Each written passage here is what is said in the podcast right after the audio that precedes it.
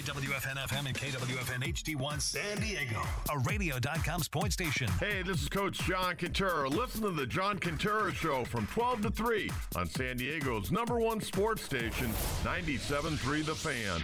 This program is sponsored and produced by Wilsey Asset Management. Opinions and offers expressed during this program are not those of Entercom Communications or 97.3 The Fan.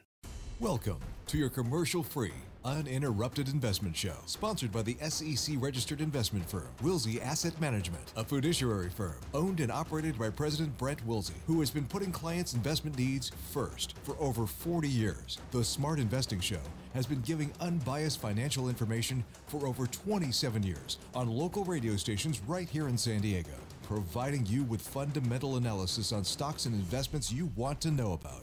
Now, here are your hosts, Brent and Chase Wilsey. Well, good morning and welcome to the Smart Investing Show. I'm Brent Wilsey, and thank you for joining us this morning. I've been doing the Smart Investing Show, gosh, here in San Diego for local radio for 27 years. Been a long time, probably be uh, 28 years in October. So uh, time goes by very quickly. Now, if you have an investment question or want a fundamental analysis of a stock you own or looking at buying, selling, or holding a company, we call them companies, stocks, uh, please call in at 833 288 0973. Again, that's 833 288 0973. And I'll get you through for your unbiased, no strings attached, fundamental opinion about what you want to talk about. Chase, good morning. Good morning. We got a lot to talk about today. We want to get to, through some great things here. We, as always, take the calls and so forth. But first off, you know, I, I want to talk about the pandemic. It's going to cost the U.S. economy about $7.9 trillion over the next 10 years. That's a huge number. And again, it has been said it was probably a mistake. Well, and the, the crazy thing is that is the real cost of it. Yeah. That means that's adjusted for inflation. If you actually just look at uh, you know, the nominal amount, which doesn't account for inflation, they're estimating about $15.7 trillion. And I mean, you think about the impact that it is going to have on, you know, different jobs. And I mean, you've seen, you know, different bankruptcies during this period. Yeah. You know, now you're talking about, I, I, saw Tailored Brands, which has Men's Wearhouse and Joseph A. Banks, the, the suit companies, they might be filing bankruptcy. Wait, wait, I, I get my suits at Men's Wearhouse Are they really filing? Yeah. They're, they're talking about talking it. I mean, it. I, th- they haven't filed just yet, but I, it's one of the, the going concerns that they have. You know, 24 hour fitness. I mean, there's all these different industries that had to shut down that may have filed bankruptcy down the road. It, it's definitely a possibility, but this definitely accelerated that, and it's going to cause people to lose their jobs, and you know, it's going to wipe out some. I don't want to say industries, but it's going to wipe out some companies. Right. And, and, one thing that will happen is that sometimes things will flow. They say, oh, you know, the small jobs, small restaurants. Well, if, if you're going to go out to eat at a restaurant, unfortunately, you won't go to that small restaurant anymore because it's closed, but you will go to another restaurant. So that the consumption will be there, but unfortunately, people will lose their jobs and people lose businesses that they had invested into, and, it, it's a sad story. And and and again, I I don't want to say we did the wrong thing. We just didn't know, but it did seem very strange. Like, yeah, let's just shut, shut down the economy so that uh, we're going to protect uh, people. Uh, wasn't the right thing to do. Yeah, and I, I do want to, of course, you know, point to the business owners that, that it, it really hurt them. Um, you know, th- those people that put everything into their businesses. It, it it's it's not fair to them. No, and it's a shame. You know, it, people talk about the other side of it. That that's one thing you got to look at too. Is it, it has been really unfair to those people that have put their life savings into it and they've tried to continue to pay their employees and now they're looking at bankruptcies. Right. So, I mean, there's going to be a lot of conversations around it. As you said, you know, it's very easy to look back on it in hindsight and say, yeah, we shouldn't have done it. But you know, I, I, think there's going to be arguments over the next 10 years of what was the right course of action. And, you know, the reason we're kind of bringing it up now is it, it definitely seems to be winding down. Right, right, winding down. And, and also, too, I mean, when I say we did the wrong thing, actually probably to shut it down for a couple of weeks probably made sense. And that's what I think everybody thought the, the attempt was. Okay, we'll do this for a couple of weeks. We'll kind of get things under control. But it's gone on. This is what, uh, June, and there's still things in California and certain states around the country that still have – businesses not open.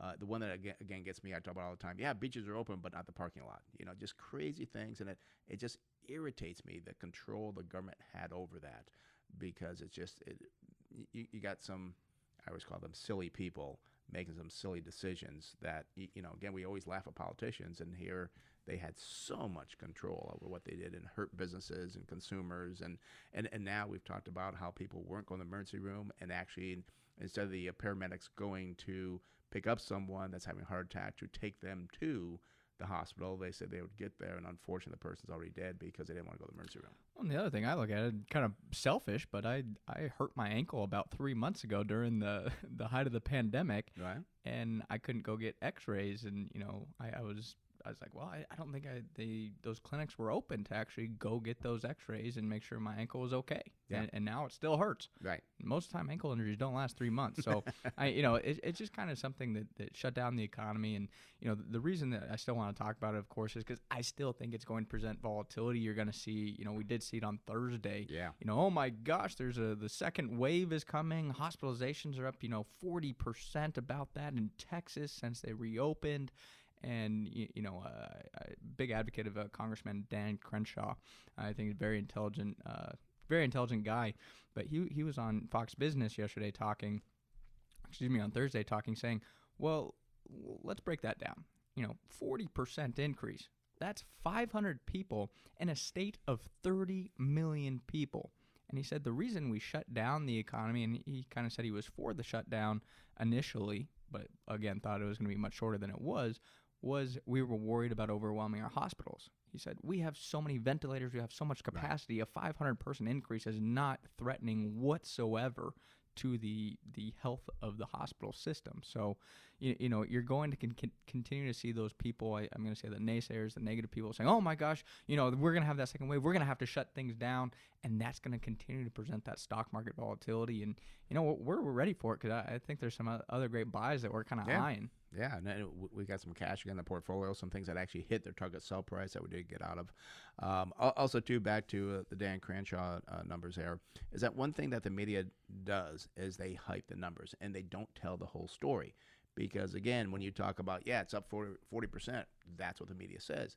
That was true. But when you say, yeah, it went from 300 hospitalizations to 500, I'm just throwing out numbers now, uh, 500, well, wait a minute, that's not very big. I'm not worried about that out of a state of 30 million. So that's what the media does. How can we spin this to make it sound bad? And that's why, you know, I the only station I listen to, and they kind of irritate me a little bit lately, is CNBC. Yeah. Um, we do read the Wall Street Journal, we read Barron's, um, but most most of these other stations, their job is to get eyeballs to watch their news so they can sell more commercials. Say, look, we got 30 million people watching our pro- our, our uh, show here so they can sell uh, higher commercials, more commercials, get more for them. Uh, they don't care what they're putting out there. They just have to get people's emotions going. So, anyways, I'm getting way off on a tangent here. I know, It's yeah. just very frustrating. Uh, let's move on to another thing that's happening here, in the, and, and we call the investment risk of retail investors. Uh, we worry about young investors and the risk that they are taking the stock market. It may be due to the lack of uh, availability of betting opportunities. I mean, gosh, they shut down sports, uh, no sports to bet on, couldn't go to the casino, which I think did open, what, a week ago. So I think uh, some of them were turning to investing as like, hey, I can get that gambling high by buying a bankrupt company like Hertz or Chesapeake or some other crazy thing here. Uh, and and not looking at true investing, and that's causing a lot of volatility in the market. Yeah, and I mean, you can actually look at the numbers here, and it does support the the thesis and uh, on why the stock market's been so volatile. I mean, you, you look at the retail side of things. I mean, Robinhood saw record deposits in the first quarter. Daily trades. This this is terrifying to me. Daily trades on that app were up about three hundred percent compared to late 2019. People are going in and out, in and out. That's why Yep. things are moving so much. And then it's not just even Robinhood. I mean, you look at the the bigger players. Charles Schwab saw new accounts climb 58% compared to last year. TD Ameritrade, well, that was up 149%. E Trade up 169%. So those are the retail accounts, and those are the people that are you know getting into these these crazy investments. As you said, those bankrupt companies. Another one, I, I have a friend that bought Genius. Never even heard of Genius So- Brands. sounds like a good name, genius. I know. and it went from 10 cents up to like $10 and back down to $3. It, it's all over the place. It doesn't trade on the fundamentals. It's, it's just trading on the, the price action, which burns a lot of people in the long term. And there's some people, wow, they made a lot of money. But gosh, they can lose a lot of money quite quickly if they continue down that path. Yeah, and, it's something you want to kind of look at it, as well. And we talk about the volume, what it really is, and we, show people on, on crazy days, like on well normal days, the volume's about 0.3 percent. But the high high frequency days we got like with the Dow was what down 1800 points. Yeah, the volume probably spiked to about double that, about 0.6 percent of the volume.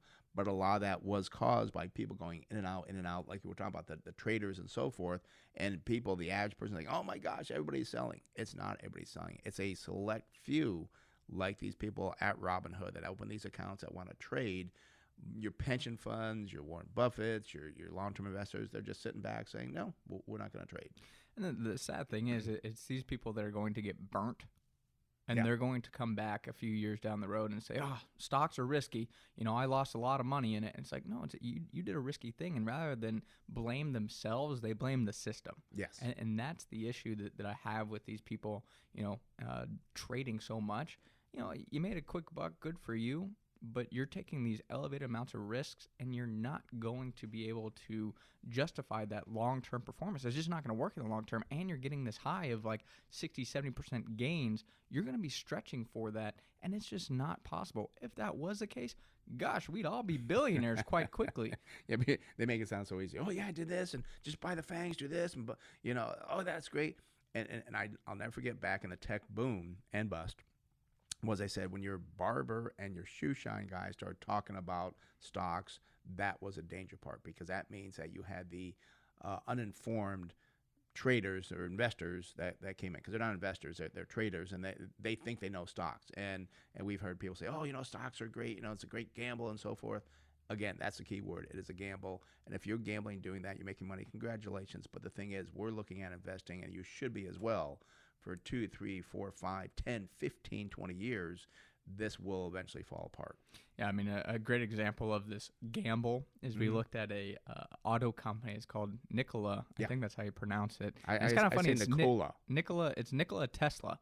Yeah. So there's now two companies named after uh, Nikola Tesla, but Nikola is a electric truck manufacturer, and it's amazing. They they I don't want to say IPO'd. They, they they went through a process that is quite unique, where it's called like a blank check company essentially bought Nikola, then they they merged together. It's almost a right. It's a little bit more complex than a traditional IPO, but the uh, IPO price we'll call it was about thirty four dollars a share, and at, at, one point it spiked, gosh, about one hundred and seventy six percent uh, in a matter of just a few days. Now I'll let you tell the crazy part here of why that is so crazy about this business. What's so crazy about is that we look at companies that you know we want them to have earnings and so forth. Now, some of these crazy companies they don't have earnings. It's like, oh, that's crazy. This is even worse because Nikola has no sales until what? Uh, 2022, I think it is. 2021. 2021. No sales at all, but we're going to have this stock trade up 176% because of what could happen in the future. And that is just craziness. And the other crazy part is you look at that 176% gain. At one point, this company was more valuable than Ford. right. It was more valuable than Fiat Chrysler. It makes no sense. I mean, it, that is pure speculation. And in 10 years, don't get me wrong, this company could be worth more than Ford. I don't see that happening, but it very well could be. Right. I, I, I would again I agree. I, I doubt very seriously it's going to happen because they are coming in competition. We know Tesla has a trucks coming out, a big company called PACCAR. We know that they're spending billion, well, probably millions, maybe billions on R and D for electric, uh, other alternatives and so forth for their big semis. So again, think about competition. And I, I do want to say as well, I, b- I believe, I mean, PACCAR, they have Kenworth, Peterbilt, these right. great names. I do believe at one point this company was more had a higher market cap than PACCAR. Was it really? I, I, don't have the exact fact on that, but I believe I read that somewhere, and yeah. I was like, "Oh my gosh, uh, that is terrifying." And as I said, if it does become, you know, more valuable than PACCAR down the road, uh, again, PACCAR is working on you know different drivetrains, or working on autonomous trucks and so forth. They're they're not just sitting by saying, "Oh well, we're not looking at the future." Right. They're going to have competition. But let's say this company does become more valuable than PACCAR. Well, they, you've already pulled forward all that demand that stock price already justifies that it's higher than PACCAR. That doesn't mean it's going to double again. Then it, it, it, just it, it, makes no sense. And these people driving the stock price up, as you said, congratulations, but you better get out. And yeah. the problem is, you start to see people getting out. Oh my gosh, everybody starts to rush for the exits because it's like, Well, I bought it because it was going up. Yeah. yeah. it's kind of when you go to Vegas and, and you win in blackjack. Everybody's like, oh, yeah, this is great. Everybody gets all hyped about excited. But then you lose money. Like, okay, well, goodbye. Right? We want to move on. so same thing with the stock there. So uh, let's also too uh, talk about uh, do not uh, base your long-term investing success on short-term movements. Um, as we have been saying, it was a nice run-up and, and, and we enjoyed it. But warn people to be cautious. I mean, the market seems to be pulling back once again, but do not panic. The same thing actually happened back in 2009. Yeah, I mean, in, in 2009, of course, it, it was quite scary. You know, oh my gosh, you know, we're coming off the financial crisis. Things were coming up. Things were looking quite good. But from March 2009 to June 2009, the market had that big run up. And then it had a correction of about 10% that started in June. Now, you know, that 10% correction, that essentially after that, that's when we started to start that long bull market where things really just yep. kind of escalated quite quickly, again, over that 10 year period. Right. And, and I've been investing for over 40 years now, and I obviously went through 2008, 2009. I do remember the time saying, not just look at where we'll be December 31st of 2009, but think about where you'll be in 2010, 2011. And we did very well over that time frame by being patient. And people, they they get out and they don't know when to get back in because and then you start this thing and we do it in our workshops and our webinars we talk about happy trading 19 thoughts of trading and it shows and people when they're we used to do them live which we'll get back to again.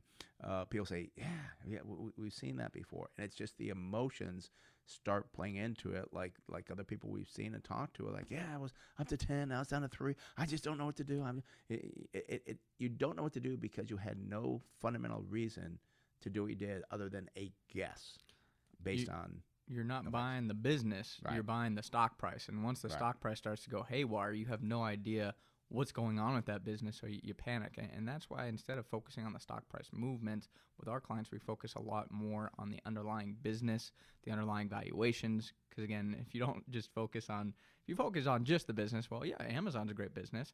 Well, actually, they're kind of questionable sometimes with their practices, but you know they, they have great growth and so forth. But that's why, again, you have to understand what's going on with how much you're paying for that company, and, and that's why a lot of our clients don't panic, is because they understand that oh yeah, we have a company, and who really cares what's going on? I mean, this is this is craziness in terms of the stock price movements, but we own those companies. Yeah. And, and again, I've had clients now for 10, 20, some over 30 years. Uh, we've ridden up and down through those those periods and so forth. And I can't, unfortunately, quote over the uh, airwaves here what the returns were because of uh, SEC requirements on advertising. But uh, they've been very happy. Also, I don't think you're going to stick with somebody for 30 years if you're losing money. I mean, actually, you wouldn't have any money left after a few years. But just by doing the right thing, and again, you're not going to get rich overnight. We, we, we do talk about, hey, if you can double your money once every seven to 10 years, you, you're doing pretty darn good there. But, but people, they just want that big hit and they want to double their money next month, next year. Uh, and, and, I have had those returns over my career. Um, but I, I told people enjoy it, but don't expect it because it's not normal. Yeah, I mean, uh, you know, not us personally. I, I, can say we've done very well since the bottom of the, the, the market decline here. But, you know, mm-hmm. the market's up, you know, gosh, about 40, 45%, I want to say, from the lows in a matter of just, you know, a few short months. It, it's not really sustainable. I don't see it going up another 45% no. by the end of the year. And as I said, I think people kind of have that, that high off of it now and they expect that on a sustained basis. And you cannot do that. That's not going to happen. And personally, or us as a company right now, what we're looking at is we're, we're being a little bit more cautious getting into the market. Actually, we don't get into the market, getting into different businesses because things are a little bit more expensive based off the valuations right now. So, like I said, we're being a little cautious. I would not be surprised to see a 10% correction over the next couple weeks here. I, I, think it's very, very likely as things have come quite high quite quickly. So, as I said, be patient. Don't feel like you missed out. And oh my gosh, I got to get back in. That's what fuels craziness, euphoria. Yeah, it, it really does. So, well, let's uh, help people out here. Let's go ahead and open the phone lines. Uh, you got a question on a company you hold or just a general investment question, uh, please call in at 833 288 0973. Again, that's 833 288 0973. And as always, that'll get you through for your unbiased, no strings attached, formal opinion about what you want to talk about. Let's go out to Coronado and speak with John. John, you're in the Smart Investor with Brent Chase. How can we help you? Hi, good morning, guys. The stock I'm looking at is Kroger. Okay, do you hold that or looking to buy that? You know, I currently hold it. I've ridden it up from from the low 20s, but earnings are coming out on Thursday, and um, been kind of doing a little research, and earnings might not be as bright as people think. Yeah, because a lot of these companies, they, they they did have, you know, the sales came in, but then they had to do all this. You know, they had to install the plastic barriers at the registers. They had to do a lot more cleaning. I mean, I, I go to Vons and I see them out there cleaning the carts. I mean, that, that's a lot of labor costs. And well, they also increased pay for a lot of people Oh, on right. on the front line, so to speak, of the uh, the pandemic. So Yeah. there there were costs that, that elevated for these companies. Yeah, so let's take a look at numbers here on Kroger Company. Their symbol is KR. Uh, we do see a PE ratio of 15.8. That is below the industry at 23.39. Uh, price to sales looks good, 0.2 versus 0.5. Price to book value, 5.7 versus 9.7. And price to cash flow is 6.1 versus 10.8. And valuation ratios are very important because it shows you what you're paying for the all these things on the book value, the cash flow, and earnings compared to the industry, and you want those to be lower. We do see you get a dividend of 1.98%. They only use 31%, and they're to pay that out. We do see that sales, and these are for numbers ending February 1st, 2020. Sales year over year were only up 0.77%. So we'll see a difference now. I guess those will be out, obviously ending Feb, uh, May. Uh, industry was 4.7%. Earnings per share fell by 44.84% year over year. Industry was up 23%. So that's not a good news for Kro- Kroger. We do see a balance sheet with a current ratio of 0.8, uh, just below the industry at 0.9. That's probably about as low as I'd want to go for a current ratio before I get kind of worried. What I don't like seeing here is debt to equity for Kroger is 164, well above the industry at 92. So I don't like seeing that high debt. That could cause them problems going down the road. Return on equity does look very good though, 19.9 versus 18.7. Net profit margin 1.2 versus 2.1. Receivable turnover is 74 versus 50. That is good. And inventory turnover 13.7 versus 10.1. Chase? Looking at Kroger here, the uh, current price $32.26, 52 week high $36.84, and uh, has recovered off that low, of course, at $20.70. If you look forward to January 2022, I see estimated earnings per share on a GAAP basis $2.52. It would give us a target sell price of $40.82. So I, I like that based off the valuations. But I, I, remember looking at this actually last year and I was like, I, I like the idea of a grocery store because, right. you know, it, it's something you need. Right. and uh, I, I still just don't see how Amazon can replicate grocery stores quite quickly because I still like to go in and pick my own steak. I like to pick my own vegetables. I don't like somebody else picking them for me. So I, I still think a lot of people believe that. I liked it, but the debt was what kind of scared us off from it. Yeah, yeah, and, and it could do well, but again, John, I, I kind of agree with you that I think the expenses could be higher than they, they expected, which could cause some difficulty in the stock. It's not at the target sell price, but we're not a big fan of uh, Kroger's at these levels and with that high debt there. Alrighty, hmm All right. Thanks, guys. Okay, John, thanks for calling. Have a good one. Bye bye. All right, that does open the phone line 833 288 0973. Again, that's 833 288 0973. And Chase, before we go to the next call, I do want to talk about the automobile sales because we kind of missed it. It was uh, actually a week ago, but it was so important. I don't know how we, we missed it. I, I think we just get too busy doing other things. But it's important to, to know that automobile sales came in at 12.2 million units. Uh, that is based on a seasonally adjusted annualized rate. Uh, that was down 29% year over year, but did much better than the uh, forecasted production. I mean, 12.2 million compared to the forecast of 11.1 million. I mean, that, that that's quite strong there. And uh, also in April, that was down 50% year over year. So we are seeing things start to recover to Mhm. uh, more normalized levels. Of course, 29% is still uh, quite a decline Right. there. But again, you know, it, it's not going to be all of a sudden we go from down 50% to up 5%. We're gonna, you know. And, and the important part here is the recovery part because people say, oh, it's going to take five years. We'll never come back. There's a lot of uh, negative people out there thinking that we won't get through this, and, and we will.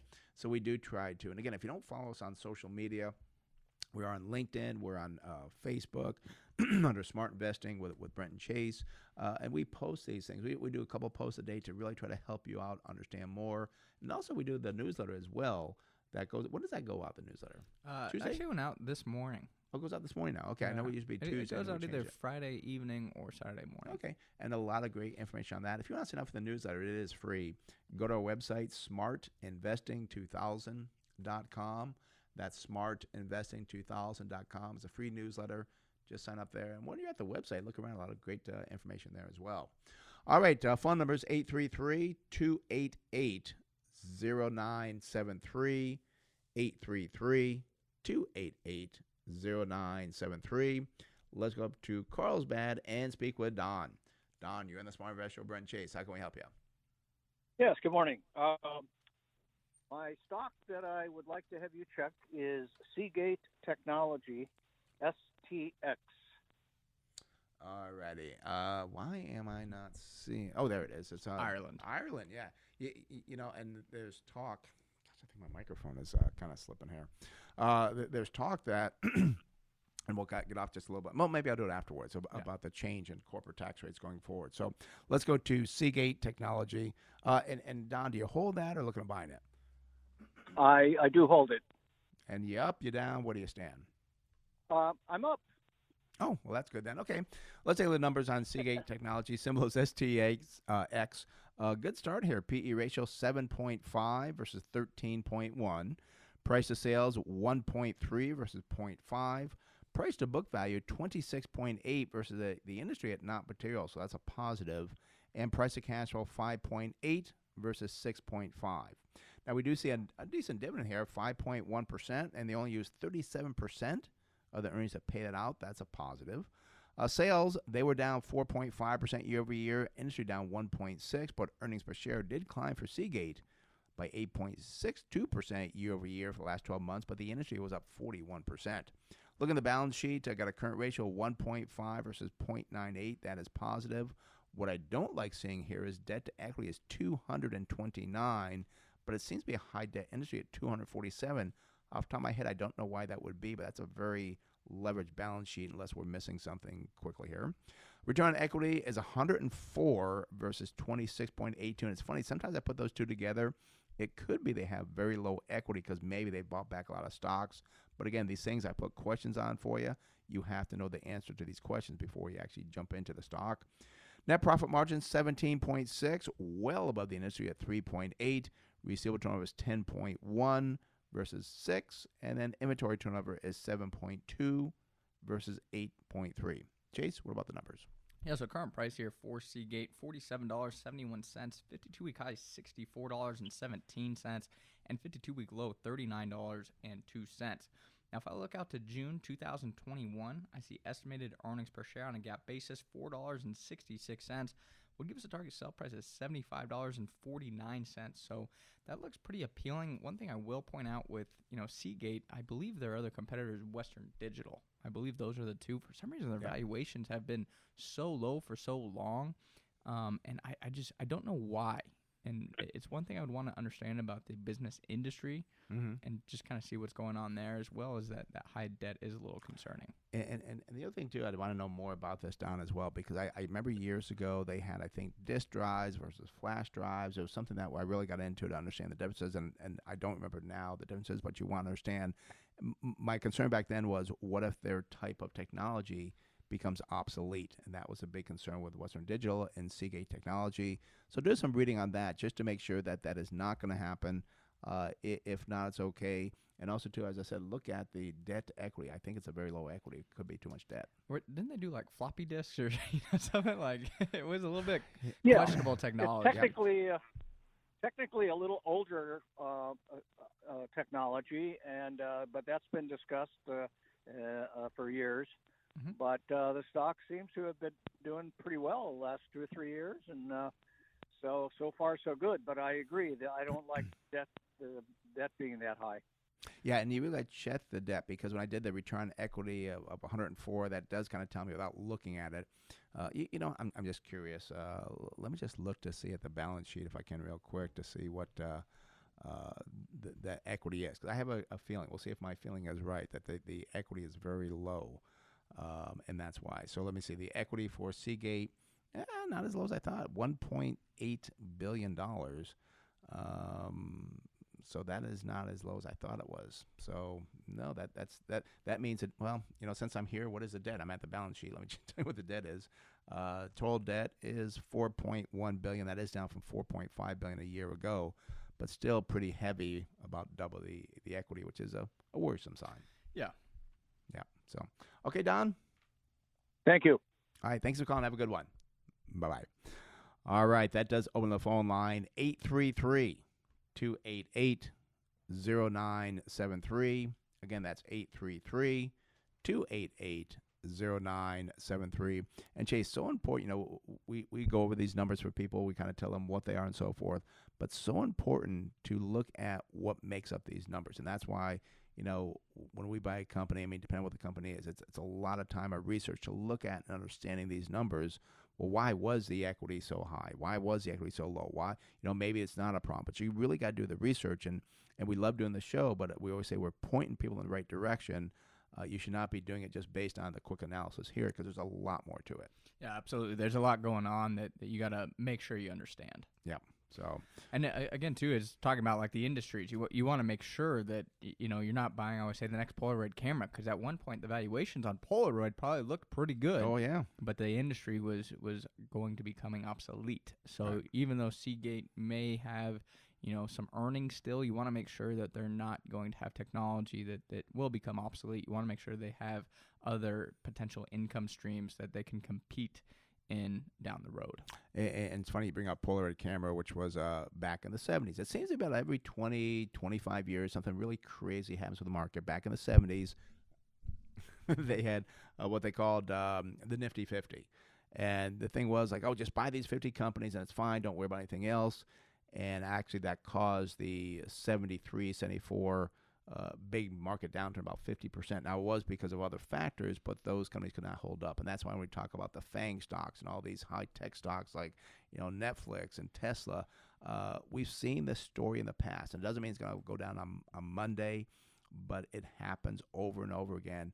And, and there's a lot of people right now that have been investing uh, and haven't seen a tech boom and bust. They really don't understand it. Uh, I, I did not see that the uh, Nifty 50 drop. Uh, I was still in, uh, I think I graduated high school in 74. So I, I remember, and I was, ta- I remember taking a, a class and I was talking about um, uh, Chrysler back then because it was going through uh, problems. But you don't learn from this stuff unless you go through it.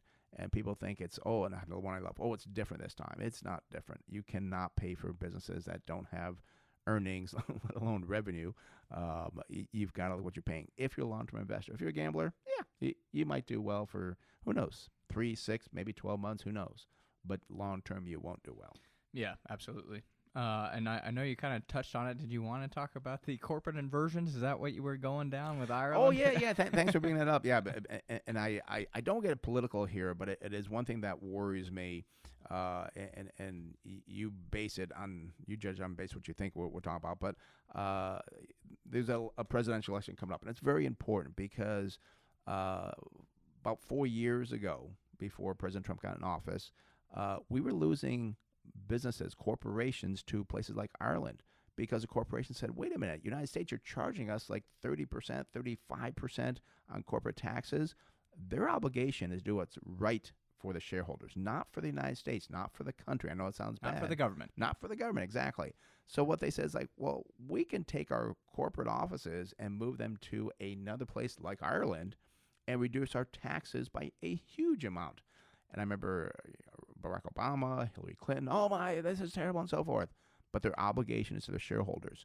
Well, now the election coming up, we know what President Trump wants to do. He wants to keep those low because he understands if you raise the corporate taxes, corporations have to do what's best. Unfortunately, the, the Democrat nomination, uh, Joe Biden, he wants to raise corporate taxes again. I'm thinking, didn't you see what happened four years ago when he was actually the vice president? Yeah, and it, it- it's just it's something you got to watch out for because, uh, as you said, I mean, these companies will find a way to make money, and you can't force them to stay. You cannot ma- you can't write legislation that says you have to stay. And the funny thing is, the more legislation you add, the more loopholes that come Right, about. Great. So it, it, it's just something that, that you got to be cautious of because, kind of speaking on the corporate tax rate, if the corporate tax rate goes up, you're going to see a decline in the stock market. Yeah. Can't say that 100% certainty, but you got to think, well, corporate taxes go up, earnings come down. That is going to have a negative impact on the valuation multiple that you look at. So then prices would have to be adjusted to represent that fact. So, you know, be cautious with it. Uh, you know, think about the long term impact of a, a rising corporate tax rate. And also, by the way, corporate tax revenue does not make up nearly as much as personal tax revenue. So don't think these corporations are ripping off the American people. Right. And the other thing too is that they talk about oh, the only the rich invest in, in stock market. I, I would love to have a poll of all our listeners. Uh, I think we have very few what they would call ultra rich people. You probably have your- Billionaires. yeah. billionaires. Yeah, I mean, uh, most people that that listen to our show and that are clients. I mean, um, y- you might have somewhere between a hundred to maybe a million dollar in investment portfolio, um, and being invested properly, it helps you a lot because your money can grow. I'll, I'll just throw out numbers 5, 10, 15%. Don't want to get in trouble with the SEC. I'm quoting returns. Um, but you can do much better than sitting in a bank account at uh, 0.3%. So it, it is important for the average person. And, and what really irritates me, anybody can invest. It's not like you're limited. Oh, you don't have. Anybody should invest. Yeah, and not anybody, everybody should Yeah. invest. And, and even if you only have, you know, 10, 15, 20 dollars a week to start with and you're 20 years old, that's okay. Get started because the big uh, benefit of investing is long-term compounding. And if you start off when you're younger and you do whatever you can, and I've always said if you put away 10% of what you make for your lifetime, you will never have to worry about retirement. You will do fine. But that's if you invested properly, not gambling, not stock trading, but invest in good quality businesses. I mean, yeah, I was, I was having a conversation. Uh, we, we actually have a kind of intern in the office right now, kind of just uh, briefly helping her out and stuff. And I was telling her it's always funny when people, you know, say, "Oh, stocks are just so risky." You know, I, I, I used to do it, and now I just, you know, I don't do stocks. How can you say over the last 50 years that stocks are risky? if you just invested in, you know, good quality companies, wow, you did pretty darn good. But if you start doing these crazy things, yeah, you probably didn't do very well. But stocks are not risky. You always say, you know, people make them risky by doing silly things. Yep. If you just invest properly, stocks are not risky. And yes, you're going to have downturns. Yes, you're going to have the financial crisis. But again, even with the financial crisis in 2008, 2009, if you stayed invested, hey, you did pretty well. it, it, it's just an unfortunate kind of uh, connotation people have with stocks. Yep, and, and if you do investing properly, the way that we talk about doing it, you don't panic, you don't get the emotions because you don't have these high ups and downs. And yes, you and we always tell people when you invest with us, you're to have losing months, losing quarters. Uh, out of a seven-year period, probably a couple losing years. That's going to happen when you do that. But again, you've got to look at where you'll be longer term, and that's where it's so funny where people with money have invested longer term, they do fine. But the person that goes in and out, in and out, or, or tries to do all the fancy, high flying, you know, te- FANG stocks and so forth, yeah, it works for a while. And a while could be three, four, five, six years, but it doesn't work long term, and then you're left with nothing. So, all right, let's get back to the calls here. Uh, phone number is 833 288 0973. 833 288 0973. Let's go out to San Diego and speak with Peggy. Peggy, you're in the Smart Investor Brent Chase. How can we help you? Good morning, Brett and Chase. Good I'd morning. like to ask you about Tyson Foods, TSN. Do you hold that or looking at buying it? I'm thinking of buying it. I've gotten several uh, unsolicited emails on it, and when I get three, then I call you. Okay. Where do you get the unsolicited emails from? Uh, just different people trying to sell their newsletters. Oh, okay. I, I get so all kinds of emails. Okay, all right. I, I get a lot of emails too. They they're they're sometimes overwhelming. So, but um, maybe you get something good here. Uh, we'll talk about Tyson Foods, and again, they did go through a price fixing thing, which I think Tyson's going to come out the best. It was price fixing, right? Yeah, they're, they're helping actually Yeah. with the investigation. Yeah, yeah. Um, So it, it's it seems like they're opening up the doors, and you know I always thought it's kind of funny. How can you really fix the price of chicken? You know, um, against your competitors, it, it's supply and demand. When when you don't need as much demand, you don't need as much supply. So they're they're moving around the supply and demand. I don't I don't understand it. Yep. So, all right. So let's take a look at Tyson Foods symbol TSN. Good start here. Peggy PE ratio 11.5, well below the industry at 23.3. Price of sales, wow, 0.5 versus 1.2. Unfortunately, no price to tangible book value for the company. or the industry, and that means you take away all the intangible assets. There's no equity or value to the company. We do see price to cash flow is another good number, 7.2, well below the industry at 17.9. Uh, dividend yield, not too bad, 2.7. And they only use 31%. Their earnings to pay that out. Sales were up 6.9% year over year. Industry, it was up only 0.9. Now, earnings per share for Tyson did fall by 4% when the industry was up 175%. So something strange there. Uh, I would look at to understand why Tyson Foods earnings went down when uh, the sales were up. And again, these are numbers for March 28, 2020. So it could be that they had some problems, obviously, which we know they did have uh, during the coronavirus situation. Uh, return on equity is 14.1. And that is better than the industry at 9.9. Net profit margin, well, that's 4.6, just under the industry at 5.3. Receivable turnover, 21.3 double the industry at 12.4, and inventory turnover very good as well, 9.7 versus 6.3. Chase, what about the earnings going forward? Yeah, so looking at current price here for Tyson Foods, $62.20, 52 week high, $94.24, and then that 52 week low, $42.57. I look at it as September 2021. I see estimated earnings per share on a GAAP basis, $6.03 would give us a target sell price of $97.69. So I like the numbers here, Peggy. Uh, I, I, think it's a, a good business. There, has been a lot of negative press on it uh, in regard to some of their facilities having COVID producing employees, basically.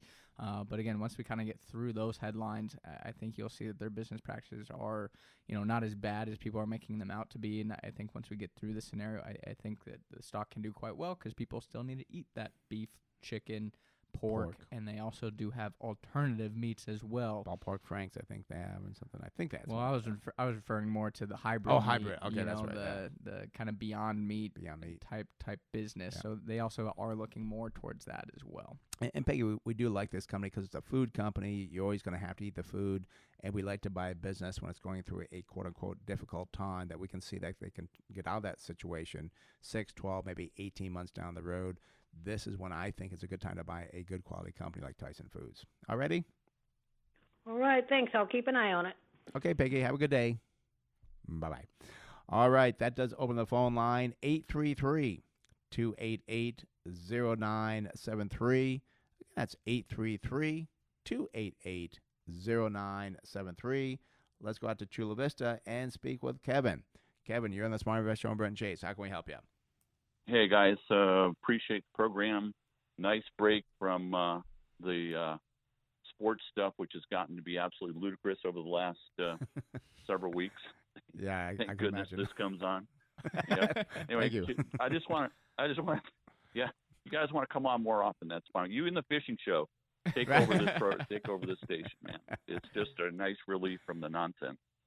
So anyway, go back and piggyback what you said about uh, if Joe Biden gets in or the Democrats. And, you know, of course, they've got this anti rich person mentality because it plays well to the uneducated masses. Let me remind everybody that CalPERS invests heavily into the market. And we are Mm-hmm. already, if you're a CalPERS member, uh, going to be a CalPERS retiree soon, you have a vested interest in a healthy stock market because if you don't, those losses come right back down to the state of California, right down to your local municipalities. They're going to be in debt over their ears trying to pay off the, the losses. Uh, Cal, CalPERS passes those losses on to the various government entities, and everybody goes broke at that point. So it doesn't matter whether you like or hate the current president. The alternatives that are out there, because we have so many uneducated public school people that don't understand money and they don't understand the economy and don't understand who really participates and makes this economy go. Uh, it's a scary period of time right now because of the rhetoric out there that's irresponsible, and a lot most of it comes from a media that is so uneducated. And that's why if you you know ask people what should we be doing at this point to help out this situation, I think it's up to us in our generation that has been educated. We're going to have to reprogram and uh, you know a lot of these younger folks that just haven't been taught a damn thing about money. And, and Ken, you bring a, a good point too about CalPERS. It's not just CalPERS; it's many company pension plans. It's other state pension plans across the country. People think they have no money invested in the stock market. They don't realize that they they do from their pension plans. And and you're so right. If if they turn things around and the stock market goes down, their pension could be a lot lower than they thought. And and and sometimes too, maybe not even be there if the company goes bankrupt. Yeah, and, and the sad thing, I, I'm kind of glad you brought it up as well, Kevin, is because the sad thing is a lot of people participate in a 401k and then they think, oh, it's it's just the rich people that do stocks. It's like, well, actually, if you're in a 401k, you- you're doing stocks indirectly through the mutual funds, uh, target date funds, which I hate, but you know, you're still Right. doing it, investing in the stock market. So, uh, I mean, you're you're so right on on uh, nailed the nailed the uh, nail on the head there, uh, talking about people's exposure to the stock market, even though they don't realize it. And gosh, uh, you know, we, we could talk about CalPERS for quite a while, as there is uh, some other issues, but they do invest to pay out that pension. yeah, yeah. But and, and and we try to talk about it, and it's so funny. We're on social media, and and the, and the people just get so confused, thinking that only the rich are the ones buying the stocks, and it is such a misconception that. and I don't want to get political, but that the, the Democrats want people to blank. I guess it got political, but the Democrats want people to believe that oh those those rich people they're doing they're the ones that benefit. They don't want them to know that you do benefit as a middle class person, even a lower class person, who's just starting out, that you are benefiting from stocks going up. And, and we call them stocks, but we also say they're businesses. You own American businesses that should do very well, but you got to be patient with it. It's not this gambling stock market people think. And the beautiful thing about the stock market is it does not discriminate against anyone. That's right. Um, you know, anybody can go to Charles Schwab and open an account and you know start investing. Of course, the thing is you do have to make educated decisions when it comes to investing, but you know anybody can start an investment account. and that's why the Smart Investing Show is here to help people make those education decisions. So, Kevin, thank you so much for for uh, contributing on that because it is something that that is important for people to understand. And, and you're so right; a lot of people don't get it, and uh, it's a shame. So w- we keep telling people through our thing, and and you keep telling the other people as well. Well, Maybe we'll get uh, some people to understand, younger people to understand what it's really about. Already? Thank you, guys. Okay, Kevin, thanks for calling. Bye bye. Uh, yeah, it is so important. Uh, oh, by the way, phone number is 833. That does open all phone lines 833 288 0973. 833 288 0973. And I was just thinking, I, we're going to talk about the, the, uh, the concerns on, on children learning from home during these times. It's, it's been terrible. But I'm just thinking, too, that a lot of teachers, how do I phrase this? A lot of great teachers out there, but a lot of teachers are more uh, liberal, I guess, more on, on the Democrat side than on conservative. And it's a shame because they're talking to our children, but yet the teachers, their pension plans are invested in the stock market, which benefits from the other side. You Yeah, I look at me don't- like- yeah. Well, I, I, I. I, am I'm kind of. a- it's a- you're, you're kind of tiptoeing, and Yeah. uh, you know, it's uh, without getting political. The, the, the main point I, I want to push across here is investing is so important because it, it drives the economy. I Yeah. mean, you, you have trillions and trillions of dollars out there. And a lot of that is in the stock market. Yeah. And people don't realize, oh, I hate the big corporations. Well, you hate the big corporations. That's funding people's retirements. If we had a, a huge collapse in the stock market, people wouldn't be able to retire. People that love their pension plans, oh, I'm so happy. You know, public service workers, as you said, it's not just CalPERS, it's all the different pension plans. They're investing into the stock market to grow wealth. So again, if you have this misconception that oh, it's only for rich people, that is extremely false. And again, go open an investment account. Then, if you think it's for rich people, they got rich some way. you can go start investing. I mean, uh, uh, we have a great story of um, one of our clients. They just invested and invested, and I don't want to give the dollar amount, but they lived a you know a, a- good life Mhm. and had this huge stock portfolio that nobody would ever guess they would have had. and, and that's that's uh, happens many times. We've seen many people where you know that they start off with me, you know, 30, 40 years ago, uh, didn't have a whole lot, you know, and and then they became millionaires 20, 30 years later by investing properly, putting into the account. Uh, growing a dividends. That's another thing that people don't think about. Growing of the dividends is so important that you get it from corporation because that's the value of prices increasing. That is passed on to the shareholders. We have companies in the portfolio that we got 10, 12 years ago. We were getting a yield of 3 or 4%. Now the yield's around 15%. Why? Because the company made more money and they increased the uh, the actual dividend. So, but it takes time. That's what people don't get. It, it, it takes time. So, All right. Uh, let's go back to the phones again. Phone number is 833 288 0973. Again, that's 833 288 0973. Let's go to San Diego and speak with Jim. Jim, you're on the Smart Invest Show, Brent Chase. How can we help you? Jim, there? It's on uh, um, a mining stock, which usually they're kind of they don't pan out, but uh, it's Kirkland Lake, KL. K, so it's just KL as a symbol? Yes. Yeah, Okay, I think okay. they're a Canadian company, but they have uh, they trade on the Nas or NYSE. Okay. Uh, and do you hold that or looking at buying it? Well, I hold a little bit, a few shares, not a lot. And, and I'm not I'm not able to get anything on that. Are you able to get anything on this, Chase? I mean, I I have the estimates on it. Yeah. Um, let me see if I can get the uh, numbers on it. yeah, because I, I I can't pull up anything. It, Oh. it does say Canada, and I always I mean, I, I can look at the valuation ratios. yeah I, I I don't know why I can't get it. Oh, 'cause I- okay. I, yeah.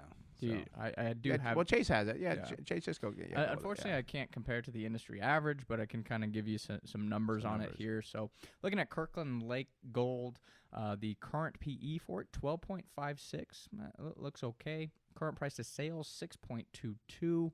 Current price to tangible book value, 2.4. And current price to cash flow, 11.48. I mean, uh, it it doesn't look like, wow, great value here, but th- there doesn't look appear to be any numbers that, that would be of major concern in the valuations. A- And I would like to maybe compare this against a Newmont uh, or, or something else that does have the, the commodity type business. Uh, current dividend here, 1.42%. Only use 9.8% of their earnings to pay out that dividend, so that's nice. Uh, looking at growth rates, sales growth over the last 12 months, wow, that's up 59.38%. And earnings per share, that grew 84.96% over the last 12 months. Uh, I, I'm guessing that the price of gold has perhaps increased, which is benefiting them. But again, we want to understand well, how did they grow sales and earnings so much? Did they go through a plateau where they just weren't having, you know, any sales, or people the gold prices were extremely depressed for this company? Definitely want to understand that. Looking at the financial strength, uh, that looks very strong for the business. Current ratio here 1.51, so plenty of liquidity.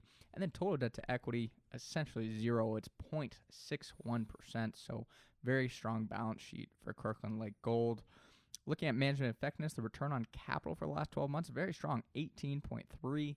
Generally like to see that number above 10, so we achieve that metric.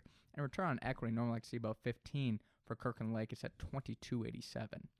Profitability ratios, income after tax, 40%. Wow, that is a huge profit margin. Definitely would want to dive into the income statement and see what's going on there. And then efficiency, rece- receivable turnover, 103, and inventory turnover. In inventory turnover is seven. And actually, I did uh, pull it up, so I do have the earnings estimates going forward. So we'll kind of flip flop it around this time. And uh, they closed on Friday at thirty six dollars and sixty nine cents. Their high for the year is forty nine ninety seven, with a low of eighteen ninety. Kind of surprised because I thought gold was pretty close to the high, which this is kind of trades off of. But again, current price thirty six sixty nine. That's a large company, market cap of ten point one billion dollars. Now going out to December two thousand twenty one based on GAAP earnings. We're looking for earnings per share of $3.53. Does give you a target sell price of $57.19. But we do want to point out this is a mining company. Uh, we don't know how much they actually get from gold. It could sometimes these companies do gold, nickel, silver, other things as well. You'd want to understand that. But if it's strictly gold, you got to be careful because we don't see inflation actually coming up for another couple of years or so, maybe maybe a year. This may not do very much during that time frame. The other thing that concerns me with gold miners and, and miners in general is, I mean, it, it does trade off not just the business operations, but the mm-hmm. price of the commodity. So, I mean, you look at, you know, 2018, they made a dollar 29, then all of a sudden it jumped up to 265. Now, that happened from business operations. Most likely not. So, I, I, I just always caution people because the earnings can fluctuate all over the place where, you know, things can look very, very good, and then all of a sudden gold prices either stabilize or fall, and all of a sudden the, the company doesn't do that well either. And, and gold to me is very hard to predict what Right. the price is going to be. Right, and, and we we viewed in my forty years we used gold once as a hedge, uh, did well on it, but as an investment it just worries me because I can't tell you what it's really worth. And as Chase pointed out too, when you buy the companies, you can have great fundamentals, but if gold moves the opposite direction, you're not going to do well. All right, Jim. All right. Thanks, Brent Chase. Yeah, it seems to be one of the better um, well railway companies. They have mines, I think, in Australia also. But um, yeah, what you said is very true about gold. Do, do they do more than just gold? Do you know, or uh, I, I think no. Actually, I think a lot of it their primary is gold. I'm I'm pretty sure about that. okay, well, good. Well, Jim, uh, thanks for calling. Have a good one. Thank you, guys. Appreciate it. Bye bye. Bye bye. All right, that opens the phone line 833 288 0973.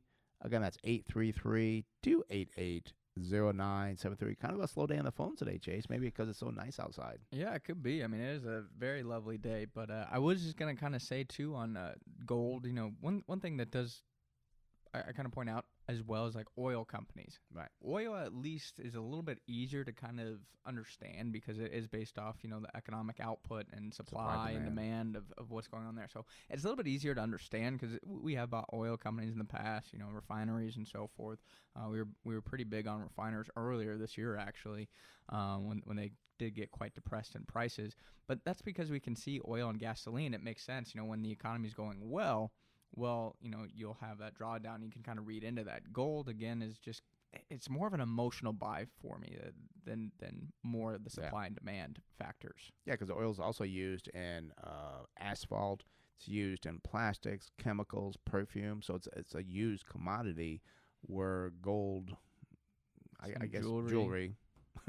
and I think that I, I I have seen. I think it is used a little bit, maybe in technologies on some things. Maybe some some things. I thought I saw that very small. There, there's some commodities that, that are used Right. in it more prevalently, Yeah. but yeah. But but I'd rather have a commodity like an oil that you can actually see that's used for mm, producing something or doing something. You can see supply demand then. But gold is just it, it, it really is. It's based on what the next person will pay for it, um, or expectations going forward. Uh, supposed to be a great, great inflation hedge, but they've actually looked at. If you looked at gold back from I think like the 80s till now, they said it's been a terrible inflation hedge. So it's more of a emotional inflation hedge on the short term. Excuse me. That's what I don't understand is we've had inflation for many many years, and then shouldn't gold do very well? Yeah. You know, and I, I there's periods where gold has done well. I know we always talk about the commercial where had you bought gold in 2012 and sold it in 2015, you would have made X amount. And it's like, oh, okay, great. But Yeah. most likely people when they do well in that, they're going to continue to hold it. And, and Chase, we start off the show talking about uh, what the pandemic will cost the U.S. economy. Let's close the show with uh, children learning from home during these difficult times has not gone well. Uh, the numbers are in for the kids learning from home, and they fall far short of expectations, which is no surprise to me, and left many kids missing. They just don't even know where these kids are. Uh, many times, kids have not been attending, such as in Los Angeles. 32% of high school students did not log in to learn. It was also discovered that about 9.7 million students nationwide were surprisingly not connected to the internet. Yeah, and the, the, the, concern I have here is uh, we want kids to get back to school in the fall. Obviously, I, I think it is summertime now, right? That- Yeah. I Yeah, don't even know. they're- they're know? out for the summer, who knows? but it, I think it is important to get kids back to school in the fall, just for for parents' sake as well, because it's not just the children that aren't getting the same type of education that they should be getting. It's the parents that are having to take on new responsibilities while they're learning more about their job. Mhm. They have to also kind of help guide the kids as almost a part-time teacher. And also, if they have to go back to work, well, who's supposed to help the kids with their homework? Who's supposed to watch the kids? That could also slow down the economy and uh, could be a, a detriment if we do keep the kids home. It's going to force the parents to stay home as well. And also, too, I mean, there's some parents that, you know, again, they, they didn't go to college. They, they may not have the education to help their kids. And it really puts some kids at a disadvantage. I mean, I have a master's degree. Uh, you know, my uh, ex wife had a master's degree. So we could actually teach our kids. But a lot of parents aren't in that situation to help their kids with the homework in the school. I'm going to disagree with you there. I, Oh, I don't okay. even know. I, I remember in high school, I said, Hey, can you help me with this calculus problem? And you said, No, no. "Uh, yeah, yeah," and I, I- I know if I look back now, like, gosh, there's a lot of, you know, stuff that you learned in high school and, and middle school that I don't even think I'd be able to help kids with. I mean, it, it is just such a, a, a pinpointed Right. skill, essentially. And a lot of parents are like, I, I don't remember learning that. Right. You know? and, and, and I, I got to defend myself because I probably could have figured it out. But what I wanted to do was I wanted you to teach yourself. And this is one thing that irritates me is that I, I didn't ever want to do too much. I wanted you to learn how to be self sufficient. My my thing always was if I give you a fish today, you'll be back tomorrow for a fish. If I teach you how to fish, you'll never be back because you'll learn how to do it. All right, got to close with that. So, uh, thank you for listening to Smart Investing Show. It is for informational purposes only and should not be used as investment advice.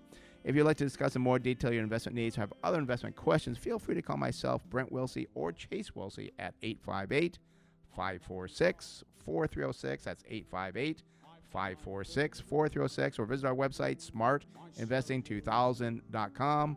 That's smartinvesting2000.com. And for more daily educational information on investing tips, go to our Facebook page, Smart Investing with Brent and Chase Wilsey. Today's show is sponsored in part by Thomson Reuters. Closing song, Frank Sinatra My Way, performed by local entertainer Roman Palacios. Have a great day. We'll talk more next week.